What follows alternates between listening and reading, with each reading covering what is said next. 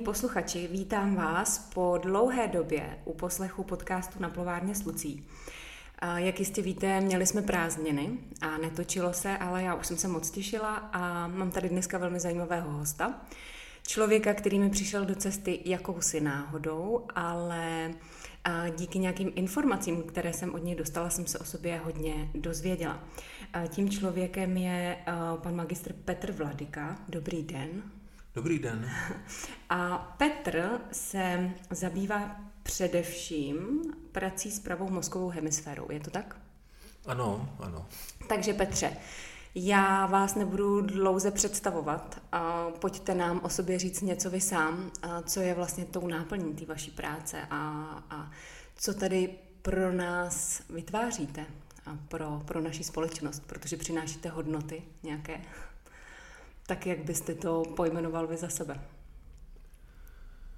Tak teď zrovna nevím, odkud bych měl začít, tak asi tím, že jsem absolvoval kdysi pedagogickou fakultu, ale já to tady říkám spíš proto, že pro mě to byl takový spíš příklad, jak ty věci nedělat. A to mě přimělo k tomu, abych se zajímal, jak to dělat. A tam jsem vlastně už kdysi dávno, dávno, ještě přes kabinet doktora Rejdáka, tak jsem se dobral vlastně k takové metodě, kterou založil eh, bulharský psychoterapeut a fyziolog Georgi Lozanov. A hm, tenkrát on to nazval sugestopedie. Nemá to s žádnou sugestí hypnozou nic společného. Jo. Je to spíš jako suggestion, jako navrhovat. A je to princip, eh, který eh, vlastně zohledňuje vaši, vaše specifika protože každý jsme jiný. Jo? A každý prostě, jak jsme tady dělali ten test jo, rozdělení kanálů vnímání, tak jste sama zjistila, že každý vlastně jsme unikátní a máme ty naše kanály vnímání, jak vnímáme třeba i při učení, máme jinak rozložené. No a tenhle přístup mi přišel jako úžasný v tom, že zohledňuje vlastně ty specifika a vlastně, aby každý z toho něco měl. Jo. Protože jak třeba jsme zjistili tady v tom případě, že eh, vy máte kombinaci, jestli to můžu říct? Můžete cokoliv. Vy máte kombinaci, kterou jsem označil za sebevražednou pro, pro tradiční školu, tradiční školní přístup, jo? Eh, že tam máte vlastně čist, čistě pravohemisférický přístup jo? a potom máte hodně vizuální, vlastně jako hlavní kanál a hned za ním jde kinestetický, takže tohle je opravdu taková vyloženě odrazující přístup. Takže tyhle ty děcka, pokud jsou v normální škole na jakýmkoliv stupni, jo, po mateřské škole teda, mateřský to ještě jde, ale potom už teda buď to strašně trpějí, anebo prostě mají o sobě pocit, eh, nabidou dojmu, že jsou v něčem nedostateční, nebo že prostě jsou pozadu, jo, že jsou hloupí a, a potom se ukáže, že to je úplně jinak. Vlastně oni můžou být geniální v určité oblasti, ale prostě nevejdou se do těch klasických školních škatulek a oni vás chtějí do něčeho narvat a když to máte jinak, tak prostě automaticky zaostáváte. No to jste krásně řekl, protože já jsem se dneska díky vám téměř ve svých 39 eh, letech o sobě dozvěděla, že nejsem tak hloupá, jak jsem si vždycky myslela, protože ve škole jsem v mnoha věcech zaostávala, spousta věcí mě nebavila, nechápala jsem ty věci. Trápilo to i moje rodiče, i mýho tátu, hlavně, že věci nechápu, že jim nerozumím. A vy jste vlastně tady přišel na to, že ta moje pravá hemisféra je tak moc dominantní, že to v podstatě v podstatě tak muselo být. No, tak což není špatně, jo. Mm-hmm. Je to jenom o tom, že každý jsme jiný a vlastně každý potřebujeme určitý jiný přístup a právě ten Lozanov to udělal tak, aby pro každýho z těchto z těch specifik to bylo. Jo. Takže v tom se mi to hodně líbí a kdyby vy jste měla vlastně tu školu, kterou by třeba vedl, jakoby hypoteticky ten Lozanov, tak byste byla zcela jistě naprosto geniální. Nádherný, to se tak hezky poslouchá. Jsem moc ráda, že jsem si ten váš test udělala. A vy to tedy celé, o čem tady mluvíme, nejvíc praktikujete na výuku jazyků. Mm-hmm, ano. Já jsem vlastně, když jsem po revoluci začal podnikat, tak jsem si naschromáždil nějaký, nějaký, nějaký částku, abych se mohl zúčastnit, absolvovat vlastně ten výcvik. Tenkrát to bylo jenom v zahraničí, takže jsem byl v Británii na tom eh, vlastně Žačka Lozanova to vedla, ta předsedkyně té angloamerické eh, sekce sugestopedie a bylo to pro mě úžasný zážitek, opravdu úžasný. Já jsem teda předtím ještě dělal vlastně nějaký terapeutický výcviky, psychoterapii a e, to Lozanov taky popisuje vlastně, že nejlepší kombinace údajně pro učitele je, nebo kdo učí ten jazyk nebo cokoliv jiného, že zároveň terapeutický vlastně vzdělání a ještě vlastně tu metodu i sugestopedie. Takže možná i proto mi to tolik sedlo a proto to dělám vlastně už přes 20 let.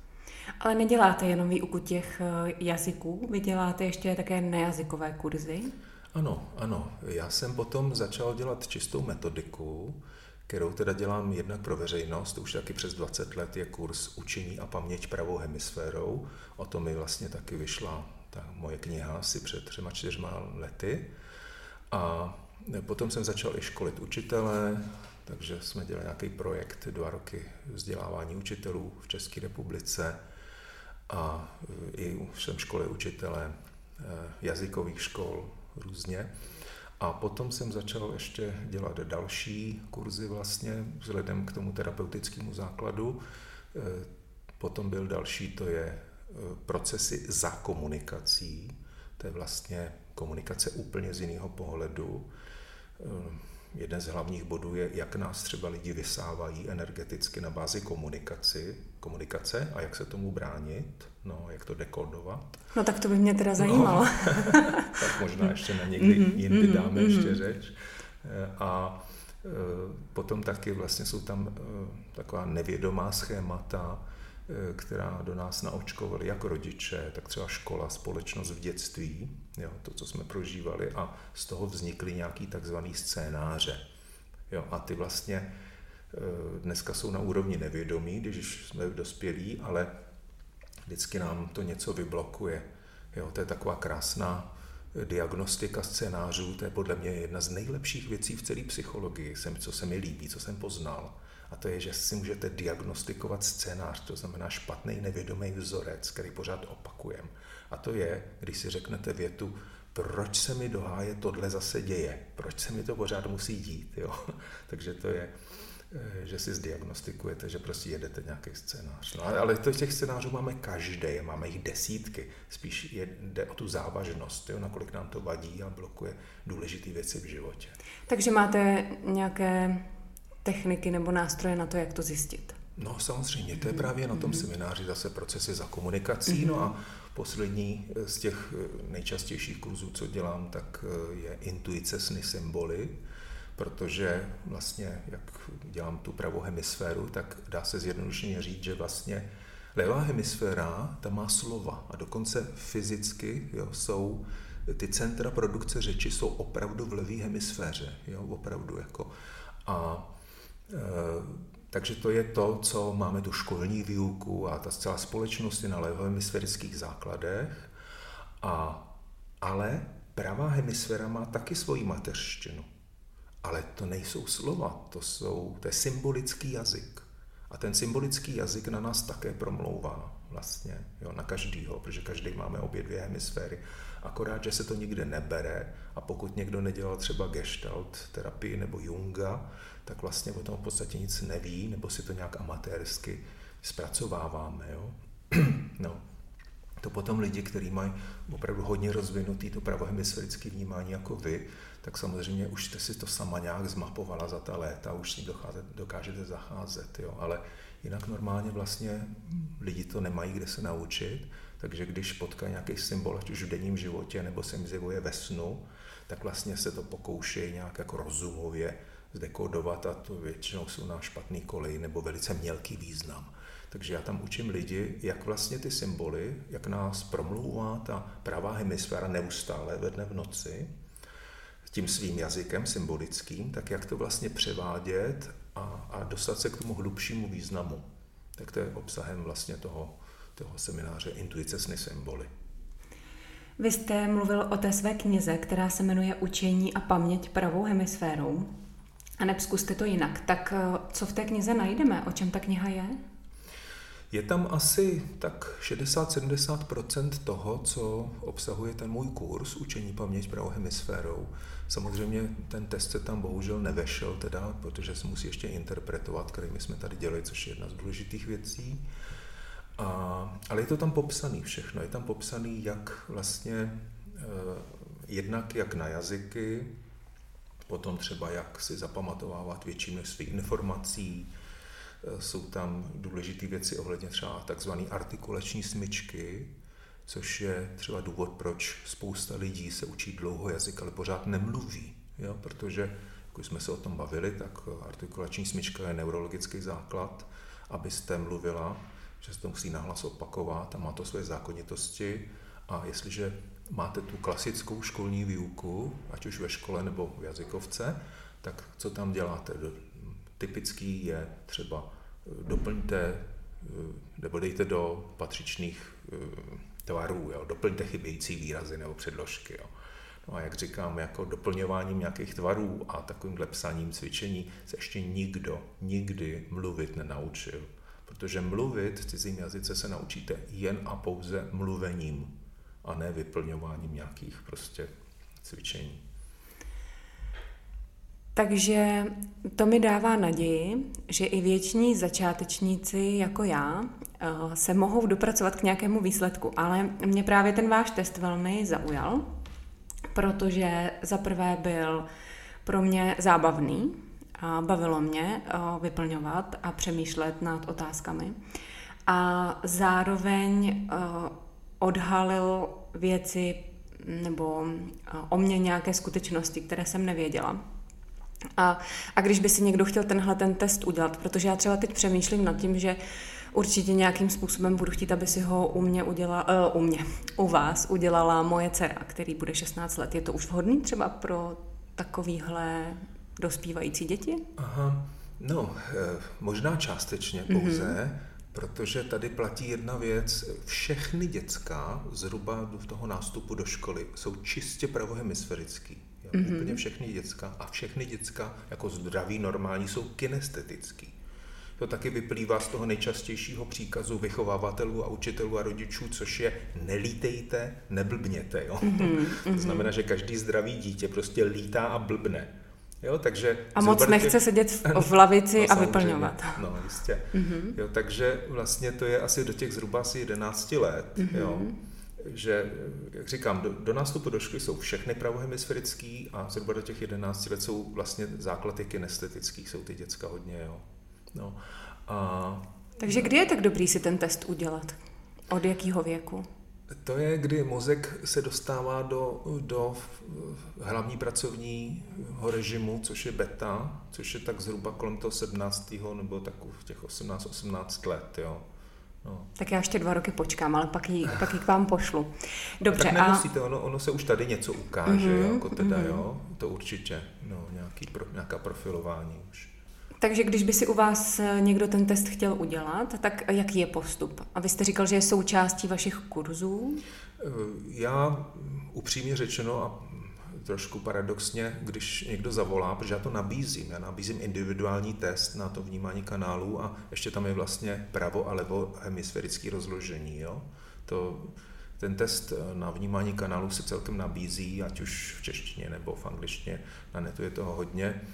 Má to svoje stoupence hodně velký a má to svoje odpůrce. Pro mě je to spíš taková jako hodně dobrá pomůcka v praxi, jo? že opravdu to pomůže vlastně zvolit a namíchat si Eh, jak to máte vy, jo, individuálně.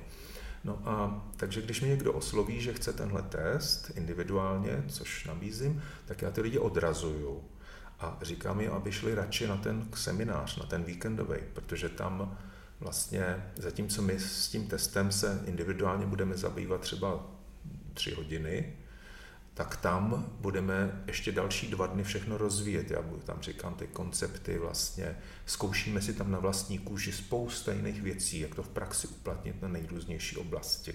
Jo. No takže je to, a potom je to ještě dál o paměti, jak si taky pamatovat jiné věci, než jenom se učit jazyk, jak si pamatovat, já nevím, jména, prostě 50 čísel, jo. A prostě o, o různých věcech, jo. A právě eh, stojí to na těchto dvou pilířích. Jo? Ty kanály vnímání a levá pravá hemisféra.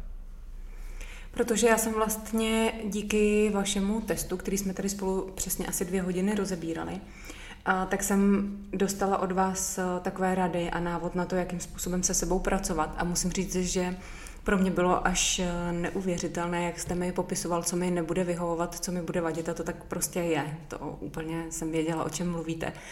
A eh, je vidět, že v tomhle směru určitě máte velkou zkušenost.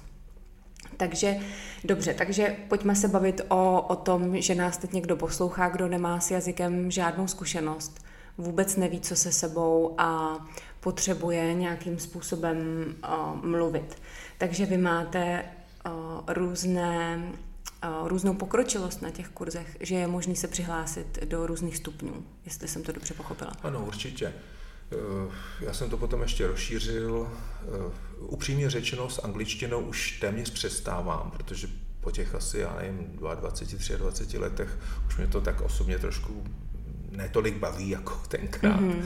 ale celkem víc mě baví takový ty jiný jazyky, eh, jako třeba nejvíc teď jde španělština, jak už všichni umějí anglicky, nebo hodně lidí, tak už koukají na další jazyk, takže španělština hodně jde do popředí, potom ještě mám italštinu, francouzštinu, dělali jsme loni čínštinu, chtěl jsem udělat ještě arabštinu teď, než začal covid. Řečtinu jsme měli několikrát s Martou Elefteriadu, s mojí známou. Takže, takže tyhle ty věci mě hodně baví a hlavně se mi líbí, že vlastně už po třídenním kurzu, že ty lidi se vlastně domluví v těch zemích a to je celkem jedno, jestli to Řecko nebo Itálie nebo Jižní Amerika, eh, jo, že prostě dokážete se dorozumět už eh, s těma místníma což si myslím, že je hodně fajn. No. A navíc se to teda, eh, dělám to vlastně tou jinou metodou, než tou klasickou, aby to bylo víc zážitkové, aby to vlastně bylo víc, jak už jsem říkal, pro ty všechny typy těch kanálů, typy těch lidí. No. Takhle jsem se vlastně já na vás dostala, že mm, jedna z mých uh, klientek na kurzu uh, mého mm, andělského psaní mi o vás vyprávěla, říkala, já jsem tam byla tři dny, učila jsem se tu španělštinu a pak jsem si na malorce všechno všechno domluvila, nebo jestli to bylo pět dní, myslím, že mhm. máte no, i pěti dní, po pěti dnech, ano, po pěti dnech.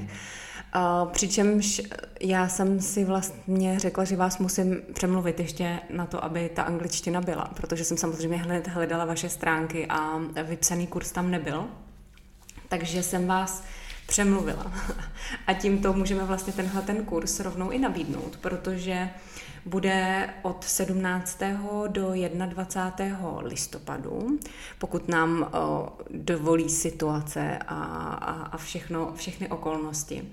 A bude to úroveň pro mírně pokročilé. Tak co můžeme od toho kurzu očekávat? Eh, kromě angličtiny jakožto takový, kde teda to budu asi dělat eh, víc ten text, že bude takový, jak bych tak řekl, eh, víc tak jako humanisticky zaměřený. Jo. Eh, tak tam vlastně budeme probírat i ty pravohemisférické způsoby zapamatování, že vlastně i ty lidi se trošku naučí vlastně, jak se učit zároveň s tím, jo. No a jak si to lépe pamatovat a e, ještě součástí toho vždycky je e, práce vlastně s nevědomými procesy. Protože většina lidí to má tak, že třeba dlouho nic nedělají v tom jazyce a oni vlastně, já neříkám, že to zapomenou, správně je to, že to klesne do určitý pasivní paměti. Jo? A existují zase mechanismy, které tohle vyvolají. Takže třeba v ideálním případě existuje fenomén třetího dne, kdy opravdu u úplně každého člověka, pokud dodržíte ty zásady, tak eh, během třech dnů se vám aktivuje to, co jste znala. A co je velice zajímavé pro mě, že je jedno, jestli jste se to učila před rokem, pěti lety, anebo dokonce 35 lety. Měl jsem několik účastníků, kteří měli tu pauzu 35 let, že potom opravdu vůbec nic nedělali. A jim se to samozřejmě aktivovalo taky během těch třech dnů. Jo. Takže tam je vlastně úplně fuk, jaká doba uplynula. A já jsem se tím trošku víc zabýval, že zase tak přes Lozanová a tak dále, a taky, že jsem dělal tu eh, psychoterapii a psychologii a eh, zjistil jsem vlastně, jaký mechanismy tam fungují, aby tenhle proces se vám podařilo zastavit. Ten proces klesání do pasivní paměti, to znamená proces toho takzvaného zapomínání. Jo? Takže vlastně tam i říkám lidem, co mají dělat, aby vlastně jim to zůstávalo v té aktivní paměti. Protože to je potom škoda, když ty lidi vlastně několik let nic nedělají a zase jim to spadne vlastně na to ty pasivní, potom zase jdou na nějaký kurz, třeba třídenní, oni si to jenom aktivují a jenom, jenom malinko třeba překročí to, co už znali předtím. Jo? A potom zase nic nedělají a zase jim to spadne, potom zase za pár let jdou zase na kurz a zase si aktivují. Takže oni vlastně, škoda, že to není vidět, jak tady ukazují, že pendlují jenom mezi těma dvěma úrovněma. Jo? To znamená ta znovu aktivace, to, co už znali, a potom ta pasivní paměť. Jo? A tím pádem nejdou moc dopředu. Jo? Takže tam prostě by bylo fajn, kdyby eh, něco dělali třeba s těma podvědomýma procesama, se dá hodně dobře pracovat, ale eh, nikde se o tom nepíše. Jo? Existuje na to několik triků, který můžete dělat a který vás vlastně vůbec nic nestojí, kdy, kdy zastavíte tenhle proces klesání do pasivní paměti. Mm-hmm. Já myslím, že takhle to mám celoživotně, protože jsem se učila angličtinu ve škole, potom jsem chodila na nějaké kurzy, občas jsem se někde něco naučila. A když jsem cestovala, tak jsem se hodně protrénovala. Vlastně jsem měla pocit, když jsem se vrátila, že je to skvělý. A teď, kdybyste na mě začal mluvit, tak skončím okamžitě. A ještě mám takový blok sama v sobě, že se stydím mluvit a když to neumím dokonale, tak radši neřeknu nic. Setkáváte se s tím často, že se lidi bojí mluvit a je to důležitý to jít i přes ten stud? Určitě, určitě. Je to jedna z takových, jeden z takových velkých handicapů tady českých uživatelů angličtiny. Jednak si myslím teda, že to je zapříčněno takzvaným národním scénářem, to znamená takový negativní podvědomý vzorec, buď perfektní, že vlastně lidi se bojí cokoliv říct, aby jako třeba to nebylo špatně, nebo aby si to špatně nezafixovalo. Aby se nám někdo nesmál. Právě, no. tak já bych jenom řekl, helejte, podívejte děcka, že mají nějaký takovýhle problémy, že to řeknou špatně, že to špatně zafixují a tak dále. No. Jo. Takže eh, tam naopak je hodně dobrý eh, mluvit a dokonce jsem zjistil za ta léta, že existuje přímá úměra mezi hlasitostí, jakou ten člověk třeba absolvuje ten kurz. To znamená, jak je nastavený, jak hlasitě tam mluví. Jo. To znamená, že když tam někdo přijde, kdo se opravdu extrémně stydí, nebo se bojí, nebo já je extrémně perfektní a radši prostě tam něco, buď to neříká, nebo že já nikoho nenutím, že jo, to, jo, to je všechno e, vlastně nedirektivní styl. a čili když jim to doporučuju a ten strojek stejně si tam něco tak brumlá, potrty, pod fousy, tak vlastně ta, ta úroveň toho je velice nízká. Když mluví střední hlasitostí, tak úroveň je střední. A kdyby tam byl ten Pepan, jako, z toho, jako v tom filmu ten Hanzlík, jak tam prostě mluvil, že křičí furt, no tak ten by měl úplně úžasný výsledek. Mm-hmm. Takže si musíte hlídat teda i tón a sílu svého hlasu no, při tom kurzu. Ne, ale víte co, my na to máme takový jako hry, že jo, takže prostě, jak jsem říkal, že to probíhá jinak, tak tam často tam jako blbneme, ne pořád, někdy se čte a potom se blbne, potom se třeba něco pracuje s obrázkama hodně, protože to je ta vizuální paměť, která je taky hodně výkonná. No a potom takový ty eh, otravné věci, jako jsou nepravidelné slovesa, nebo nevím, časy, gramatika, no tak máme to udělané nějakou jinou formou, třeba zábavně. Takže třeba nepravidelný slovesa máme naspívaný, hrajeme na to nějaký hry eh, a třeba časy, tak takový tradiční v té právě pro tu úroveň, kterou my máme naplánovanou, tak tam se samozřejmě projedeme, zopakujeme všechny ty základní časy, ale hodně se tam budeme zabývat třeba tím předpřítomným časem, který jako jediný opravdu oni ty anglofoni hodně používají na rozdíl od nás. No ale tam to bereme zase jinak. Bereme, že tam děláme určité aktivity, nebo je to nějaká hra, nebo prostě něco, kde eh, třeba třema různými způsoby vlastně to probereme zážitkově tak, aby ty lidi si, ten, si vlastně po čase jenom vzpomněli, jakou jsme na to dělali aktivitu. A podle toho si už to odvodí, kdy se to používá. Jo? Podle toho. Čili vlastně, že do nich nehustím nějaký gramatický pravidla, ale spíš přes ten zážitek, prožitek, jak jsme to dělali, co jsme tam říkali, že se na to vzpomenou. A teď mě napadá taková otázka, možná bude hloupá, nevím, ale napadla mě, um, že vlastně ty vaše kurzy jsou tedy pro lidi, kterým nevyhovují ty běžné kurzy. Vlastně jako jsem já, že už jsem toho hodně prošla, hodně zkusila, nakoupila si hodně knih a nefungovalo to. Protože si dovedu představit, že uh, tak, jak o tom mluvíte a to, co vyzařujete, že asi těžko budete přitahovat lidi, kteří by byli primárně nastaveni na tu levou mozkovou hemisféru. A nebo jestli se vám třeba někdy stalo, že jste měl někoho na tom kurzu, kdo byl tak dominantní v té levé mozko, mozkové části, že třeba mu ten kurz nevyhovoval? Ano, přiznám, uh, po revoluci, když jsem se vrátil vlastně z toho výcviku, takže se děli takovýhle věci, ale to byl nevím, třeba jeden člověk z 20. Že k vám někdo zabloudil. Jako. No, protože oni tenkrát všichni podnikatelé se prostě potřebovali naučit, naučit rychle, anglicky. rychle mm-hmm. anglicky. Jo. Takže tenkrát to hodně jelo a bylo prostě na půl roku dopředu plno a tak. A tenkrát se tam takovýhle lidi myhli, No, ale jak, říkám, jak říkáte, v poslední době vlastně ty lidi, kterým to vyhovuje ten tradiční školní přístup, no tak se to naučili normálně ve škole, že tím tradičním školním, protože to vyhovuje, no tak nehledají nic jiného. No, ale já si teda osobně myslím, že velké části i těchto lidí, kteří se to naučili normálně, tak jim potom připadá, třeba když jdou potom na tu španělštinu, italštinu, francouzštinu, tak zjišťují, že to je lepší, jo, tohle. Mm-hmm. No, samozřejmě může pořád být nějaký člověk, který eh, má rád ty svoje kolonky a trvá na tom se to prostě naučit ty slovíčka jednotlivě a na spaměť, jo, a potřebuje nějaký prostě gramatický struktury a nějaký... Tabulky. Jo, tak, tak, tak to jo, ale jak říkám, tyhle lidi prostě většinou mě nevyhledávají. Mm-hmm, tak, tak taky si myslím, že asi úplně nebudete přitahovat, no. nepřitahovat lidi, kteří by byli úplně nastavení na tu levou část. A ještě se nabízí taková otázka, když už mluvíme o té pravé a levé mozkové hemisféře a vzhledem k tomu, že jste o tom napsal knihu, tak asi budete vědět.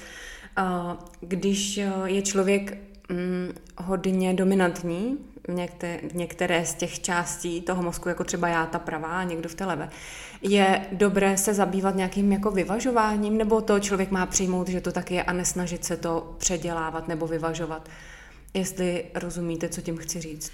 Určitě. Tak tady asi záleží, o čem si bavíme. Že? Pokud by to měl být v normálním životě, tak pokud někdo by byl extrémně pravohemisférický, no tak samozřejmě je dobrý trošku ten pořádek vlastně si ve svých věcech udělat, že ať už je to placení nějakých účtů nebo něco včas mm-hmm, prostě. Mm-hmm. Jo, žijeme v určitým systému, který právě to vyžaduje, jo, to, to, to, ten levohemisférický pořádek a tak dále. A Takže jak, to, to, jak to může no. ten člověk vlastně udělat? Protože když k tomu má třeba odpor a není k tomu nastavený od přírody, tak vy třeba máte nějaké techniky, nebo jestli mi rozumíte, protože ten člověk to asi ví, že by měl, ale vlastně ten odpor v něm a ta nechuť může být tak obrovská. Jestli jsou nějaké nástroje pro to, jak pracovat sám se sebou, abych to vůbec dokázal nějak měnit. E, jsou určitě, e, jsou vlastně, já bych asi volil nějaký prostředek, který to spojuje, jo. Protože neexistuje úplně člověk, který by prostě neměl tu jednu hemisféru, že oba, všichni, všichni máme obě hemisféry. I když teď mě napadá, že jsem vlastně měl jednoho klienta, který eh, měl nějakou lézi eh, díky chemické otravě a oni jemu odebrali v podstatě hm, já ne, asi 80-90% té levé hemisféry. A on potom se mě ptal, jestli má šanci vlastně se třeba naučit cizí jazyk. Mm-hmm. Tak já jsem s ním dělal takovou zkoušku vlastně, takovou hravou a on byl přesvědčený, že ne, protože tím klasickým způsobem, ale tady vlastně jsme zjistili, že když pojde čistě pravohemisféricky, takže se může ten jazyk krásně naučit. Jo. Jo, takže to byl zrovna případ, kdy jemu chyběla téměř ta jedna hemisféra, mm-hmm. ale stejně to šlo.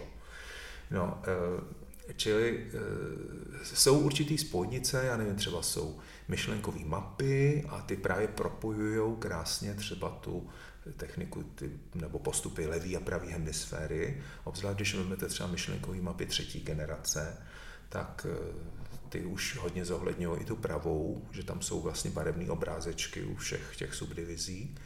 Takže jsou, jsou nějaké postupy, které vlastně to propojují. Potom můžete dělat určitý cviky na propojování hemisfér. Jo. Existují cviky na rozšíření periferního vidění, které s tím taky souvisejí. Tím se potom trénuje třeba fotografická paměť. Jo. Čili jsou určitý postupy tam, akorát eh, jde o tu nějakou definici, vlastně pro co to chcete. Že? Takže když se budeme bavit třeba o tom učení, tak zase čeho učení, jo? Eh, eh, dokonce i v čistě levohemisférických, exaktních, jako je matematika a fyzika, tak tam se taky dá vlastně upotřebit i vlastně tyhle ty schémata, co děláme ty pravohemisférický, že vlastně budete přecházet eh, z té jedné oblasti do druhé. A tím, jak vlastně z ní budete přecházet a transformovat si ty systémy zlevo na pravohemisférický a naopak, tak tím vlastně procvičujete i vlastně i tu levou, že, jo? že to neustále propojujete. No. A mohlo by to třeba pomoct i těm dětem v té škole, aby třeba když jsou právě hodně nastavení na tu pravou hemisféru, aby, jako jsem byla já, aby, aby to třeba měli trošku snažší, nebo kam zajít třeba, mm. jestli byste dal nějaké doporučení třeba rodičům, kteří mm. fakt ty děti jsou v tom ztracení a neví a nosí špatné známky a moc s nima nejde nic dělat, tak co s takovými dětmi? Jo. To je věc, kterou vlastně říkám potom rodičům, nebo teď jsem měl takový jako vlastně tábor pro rodiče s dětma s angličtinou a tam bylo docela dost, to mě překvapilo, že tam opravdu bylo hodně těch takovýchhle dětí, eh, a který vlastně právě na tyhle ty problémy v té škole naráželi. Jo.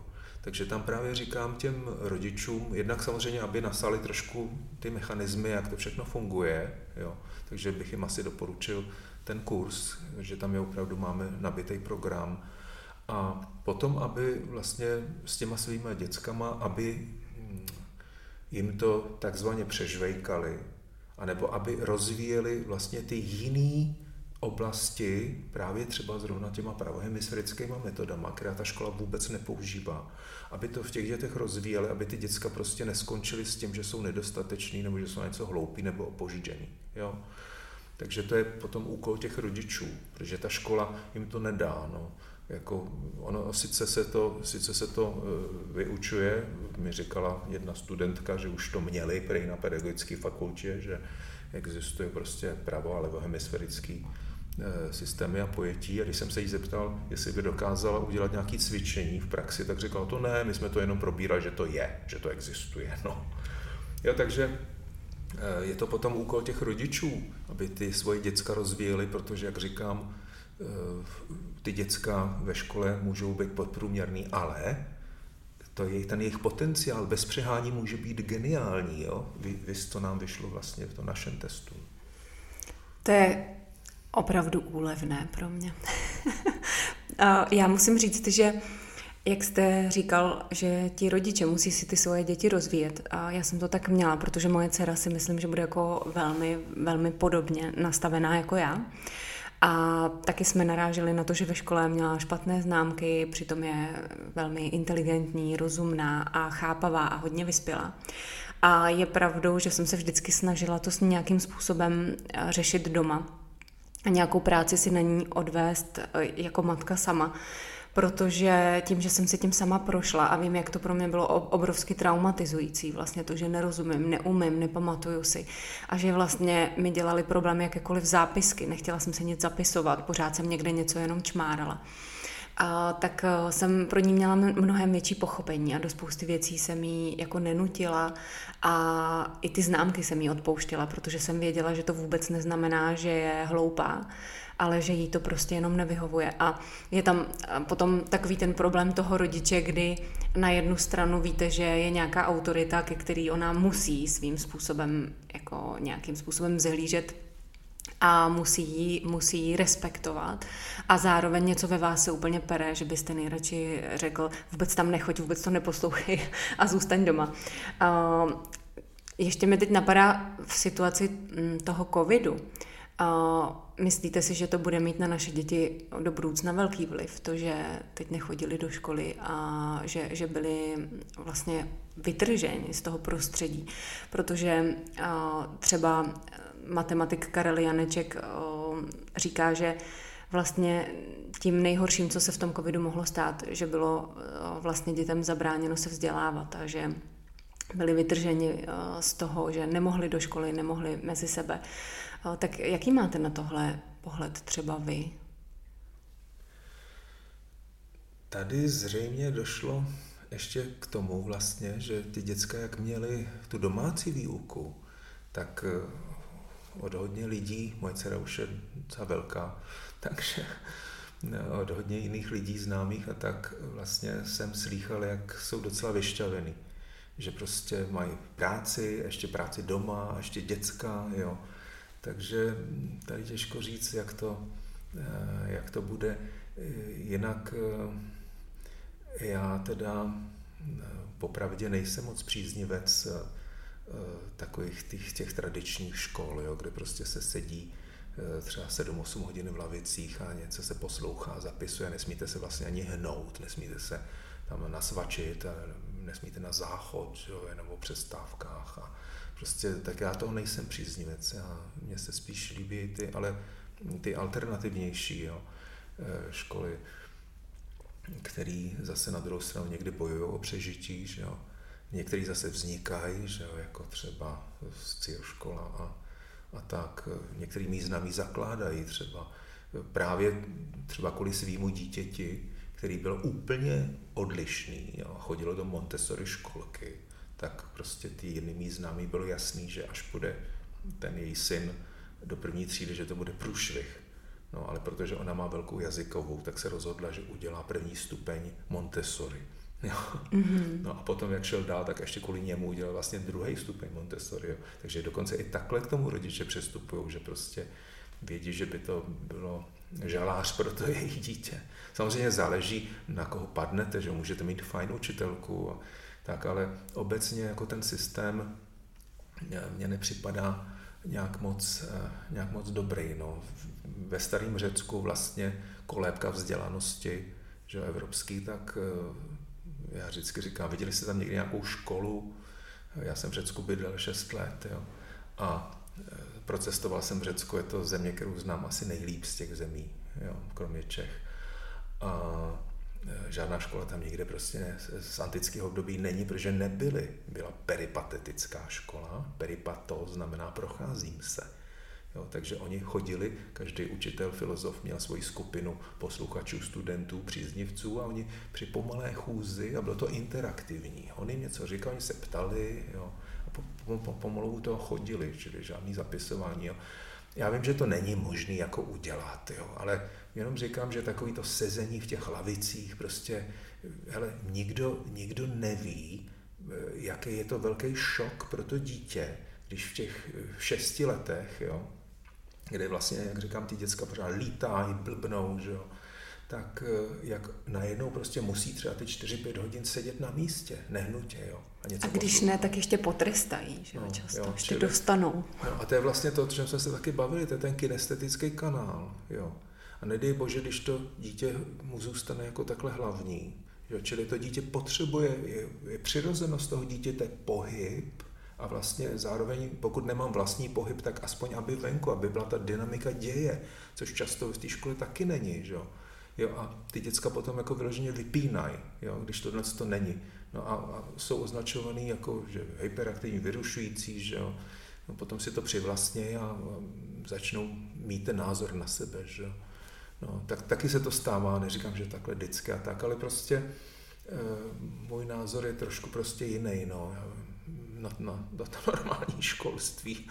Jako, čím, čím více a dál se tomu věnuju a potkávám větší množství lidí jo, za těch 20 let, tak tím vlastně se víc vzdaluju od toho konceptu, který můžeme najít v klasických školách dneska. No. A nebo i když jdete jako dospělá, jdete do jazykové školy, že jo, na nějaký jazyk, no tak je to pořád to samý, pořád učebnice, že jo. Se, sedněte si do lavic, že jo, seďte. A přineste úkoly.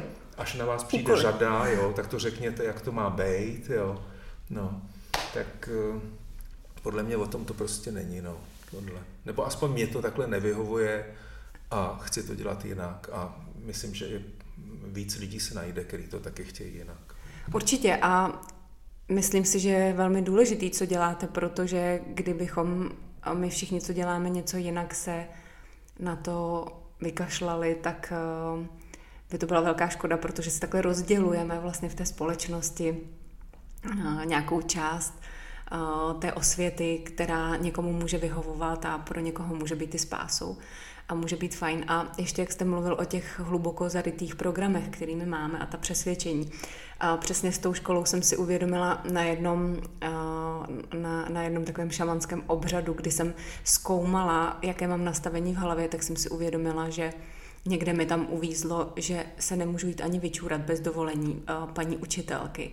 A vlastně, že jsme se naučili i takhle tyhle ty potřeby našeho těla potlačovat jenom proto, že musíme počkat až po zvonění a tohle všechno se v nás strašně moc zapisuje, ale myslím si, že máme ještě mm, velkou cestu, jako, než, než pochopíme, že, že by se věci měly dělat jinak a myslím, že je moc fajn, že jsou tu lidi, kteří se o to snaží. A já, než bych úplně ukončila téma jazykových kurzů, a Mluvili jsme o vaší knize, mluvili jsme o vašem úžasném testu vlastně na ty kanály vnímání, který je možný si u vás udělat. Mm, tak jaké jazyky všechny nabízíte na svých kurzech, aby lidi věděli, protože, jak říkáte vy, anglicky, španělsky už spousta lidí mluví. A jakou, jakou škálu mm, ještě té nabídky máte? Tak angličtinu dělám vlastně už takový jako nostalgie. Jak no, už ji skoro neděláte, pojďte to říct. No, už ji skoro neděláte. Jo, tak když není covid, tak třeba jednou, dvakrát za roky mhm, udělám, mm-hmm. jo. No, Takže tam... prosím vás, jestli tady je nějaký zájem o tu angličtinu, přihlašte se s námi na ten listopad, ať nám ten kurz neodpadne, protože bych si ho moc přála teda. Fajn. No a potom, jak už jsem vlastně říkal, tak eh, ta španělština mě pořád baví. Eh, potom nabízíme pro začátečníky eh, italštinu, němčinu, francouzštinu, to jsou tři až čtyřdenní kurzy, abyste se domluvili v těch zemích, kde se takhle mluví. No. Eh, no a potom ty speciality, jako je třeba ta čínština, arabština, řečtina, tak to bych taky rád teda, teď nám to překazil hodně ten covid, ale doufám, že teda se ještě párkrát bude tyhle ty jazyky takový. Totiž e, na tom je zvláštní, že čím ten jazyk je těžší, jako třeba čínština, protože kromě toho, že to e, je asi 400 štěků, mělků či kváků, teď to neříkám s despektem, mm-hmm, jako, mm-hmm, no, mm-hmm. tak vlastně ještě musíte používat ty tóny. Jo. No a tím to dělá prostě opravdu nejtěžší jazyk na světě, jo, čínština. A tam vlastně to je takový křest, protože tam zjistíte, že pokud nepojedete čistě pravohemisféricky, tak se vůbec nikam nedostaneme. Jo. To je vlastně případ i s tou arabštinou, i když arabština proti čínštině je relativně jednoduchá. No. A, e, takže, e, takže jsou tam tyhle ty jazyky, no a e, chci teda, e, teď vlastně budeme mít, to je už teď vlastně v nejbližší době, e, za vlastně asi za deset dní, tak je španělština jednička a potom na začátku e, září italština jednička pro účely cest, jenom ten krátký. A jak jsem zjistil, že opravdu 300 až 350 slov úplně stačí, abyste v té zemi, když je to třeba Latinská Amerika, abyste tam půl roku mohli cestovat. To úplně stačí. Samozřejmě nebudete moc vést nějaký diskuze hlubokomyslný na různý témata, to ne, ale na ten turistický ruch vám to krásně stačí, to má spočítaný, jo. ať je to arabština nebo řečtina nebo španělština, 300 až 350 slov. Ale musíte vidět, který to jsou. No. Takže to poskytne ten třídenní kurz. No a potom mám ještě takovou specialitu, třeba ve španělštině a ve francouzštině, uh, taky naspívanou, a to jsou ty nej, nej, nej základy, jo. Když by tam někdo jel třeba sám, tak jak už jsme se o tom bavili, vlastně angličtina v té Jižní Americe je vám celkem na nic, no, v podstatě i v tom Španělsku. Jo.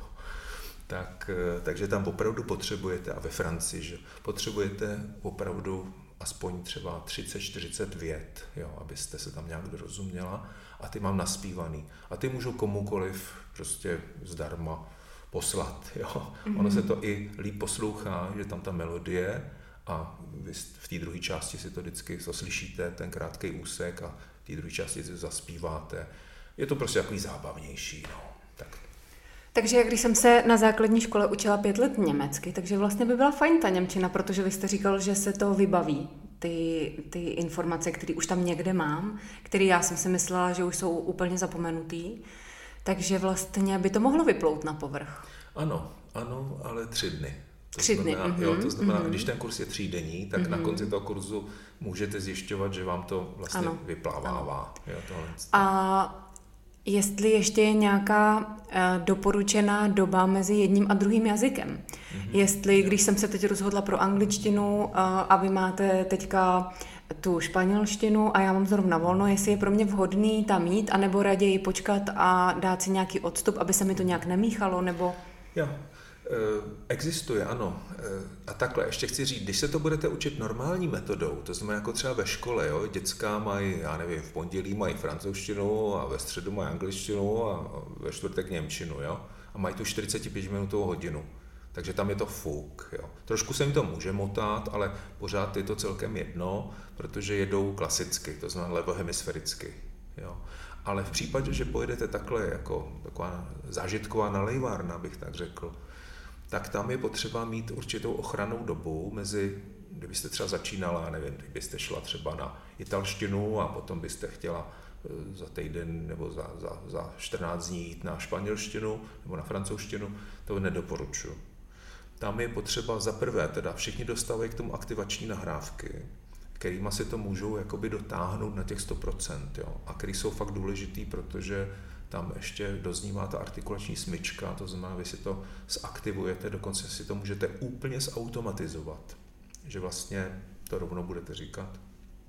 A, e, takže už kvůli téhle nahrávce, kterou je dobrý potom opakovat, a, a potom, že v tom nevědomí se to určitým způsobem prostě tak nějak jako seřazuje a třídí. A je to jako kdybyste měl obrovský hrnec, ve kterém plave spousta věcí, jo? neutříděně, chaoticky. A po tom kurzu ono si to sedá, všechno se to, se to třídí a sedá si to a e, zjistili jsme já i, i mý kolegové, který děláme podobné věci, že ten proces trvá tak 6 až 8 týdnů, jo, potom. No, takže takhle a potom ještě teda jsem chtěl říct, že vy, ale vám bych sice říkal jsem vám, že se aktivuje ta Němčina po těch třech dnech, ale my vlastně nepouštíme lidi, co už dosáhli jakýkoliv vyšší úrovně na kurz začátečníků, protože jim se to relativně rychle aktivuje a ostatní, kteří jsou úplní začátečníci, tak oni se potom blokujou. Aha. Vlastně. Jo, čili... Já myslím, že ale tolik tam toho nebylo, protože mě ta škola opravdu Jo. moc nevyhovovala. Uh, jo, rozumím. Já jsem si to právě myslela, že bude dobrý mm, to nějakým způsobem jako nepřekombinovávat No, zase, no, no, že, no. že člověk může mít takové nadšení z toho prvního kurzu a říct si, teď to bylo super a No. pak, pak to jako možná se v tom No. trošku ztratit. Aspoň ty dva měsíce počkat. No. Mhm. A ještě by mě zajímalo, uh, jedna z posledních otázek, uh, která mě napadá, uh, jak důležitá je motivace pro to, aby se člověk ten jazyk naučil. Jestli máte třeba zkušenost, že člověk, který neměl dostatečně silnou motivaci, že to třeba nedotáhl, nebo se to Mhm. nepodařilo Je, tak, jak, je. jak, jak byste chtěl vy, nebo oni, nebo... No, tak já mám to štěstí, že na moje kurzy chodí lidi, kteří o to mají sami zájem. Mhm. Jo. Takže vlastně tam se předpokládá, že nějakou tu motivaci mají. Jo. A to, to je, myslím, hodně dobrá věc, tohle. No, to znamená, tam už přijde člověk, který teda to chce se naučit a, a ještě navíc to chce jinak, než prostě tou normální metodou doplňování cvičení a tak. No a vy to pak třeba ještě uh, jako tak uh, napumpujete tím, že třeba kurz odpadne a přeloží se, tudíž moje chtění je ještě silnější. Takže já už vlastně teď počítám týdny, kdy, kdy se na kurz dostanu, zvlášť po dnešku, kdy jsme si o tom povídali, kdy jsem prošla tím testem a musím říct, že jsem úplně nadšená, namotivovaná, moc se těším. A určitě se těším i, až si přečtu tady tu vaší knihu, kterou jste mi přinesl. Takže já vám moc děkuji za vaši návštěvu, i váš čas, i vaši péči, eh, kterou jste mi dneska věnoval. Budu se těšit na, na váš kurz a možná jenom se tak nakonec zeptám, jestli cítíte, že by ještě byla potřeba něco říct, nebo jestli, jsme, jestli jsem se na něco důležitého nezeptala, nebo jestli vás ještě něco napadá. Víte co, tohle je velice nebezpečná otázka. A jakmile se zeptáte, tak já nejsem k zastavení. Takže já bych spíš navrhoval, že bychom třeba nějaké téma, které zaujme vás či ostatní, takže bychom třeba otevřeli někdy při další příležitosti. No já bych určitě ráda otevřela téma spirituality a těch snů a té intuice, eh, které jste tady jako načal, ale já jsem věděla, že ho nemůžeme úplně otevírat, protože bychom se úplně odklonili někam někam jinam. Takže já, já vás beru za slovo a určitě si příště popovídáme o té druhé polovině eh, toho, co ještě děláte. A ještě, jestli vás můžu poprosit, že byste nám řekl, kde vás najdeme, nějaké vaše webové stránky, případně jestli jste na Facebooku, Instagramu. Ano, jsem na Facebooku, tam ovšem zveřejňuji velice sporadicky program kurzů, nicméně nejlépe na webových stránkách eh, Petr Vladyka, dohromady bez teček, bez čárek, Petr Vladyka, pomlčka kurzy, .cz, anebo také AEGA, jo. To se píše stejně odzadu i od, odpředu, mm-hmm. AEGA, mm-hmm. pomlčka kurzy.cz, to je identický. A to bude určitě něco znamenat.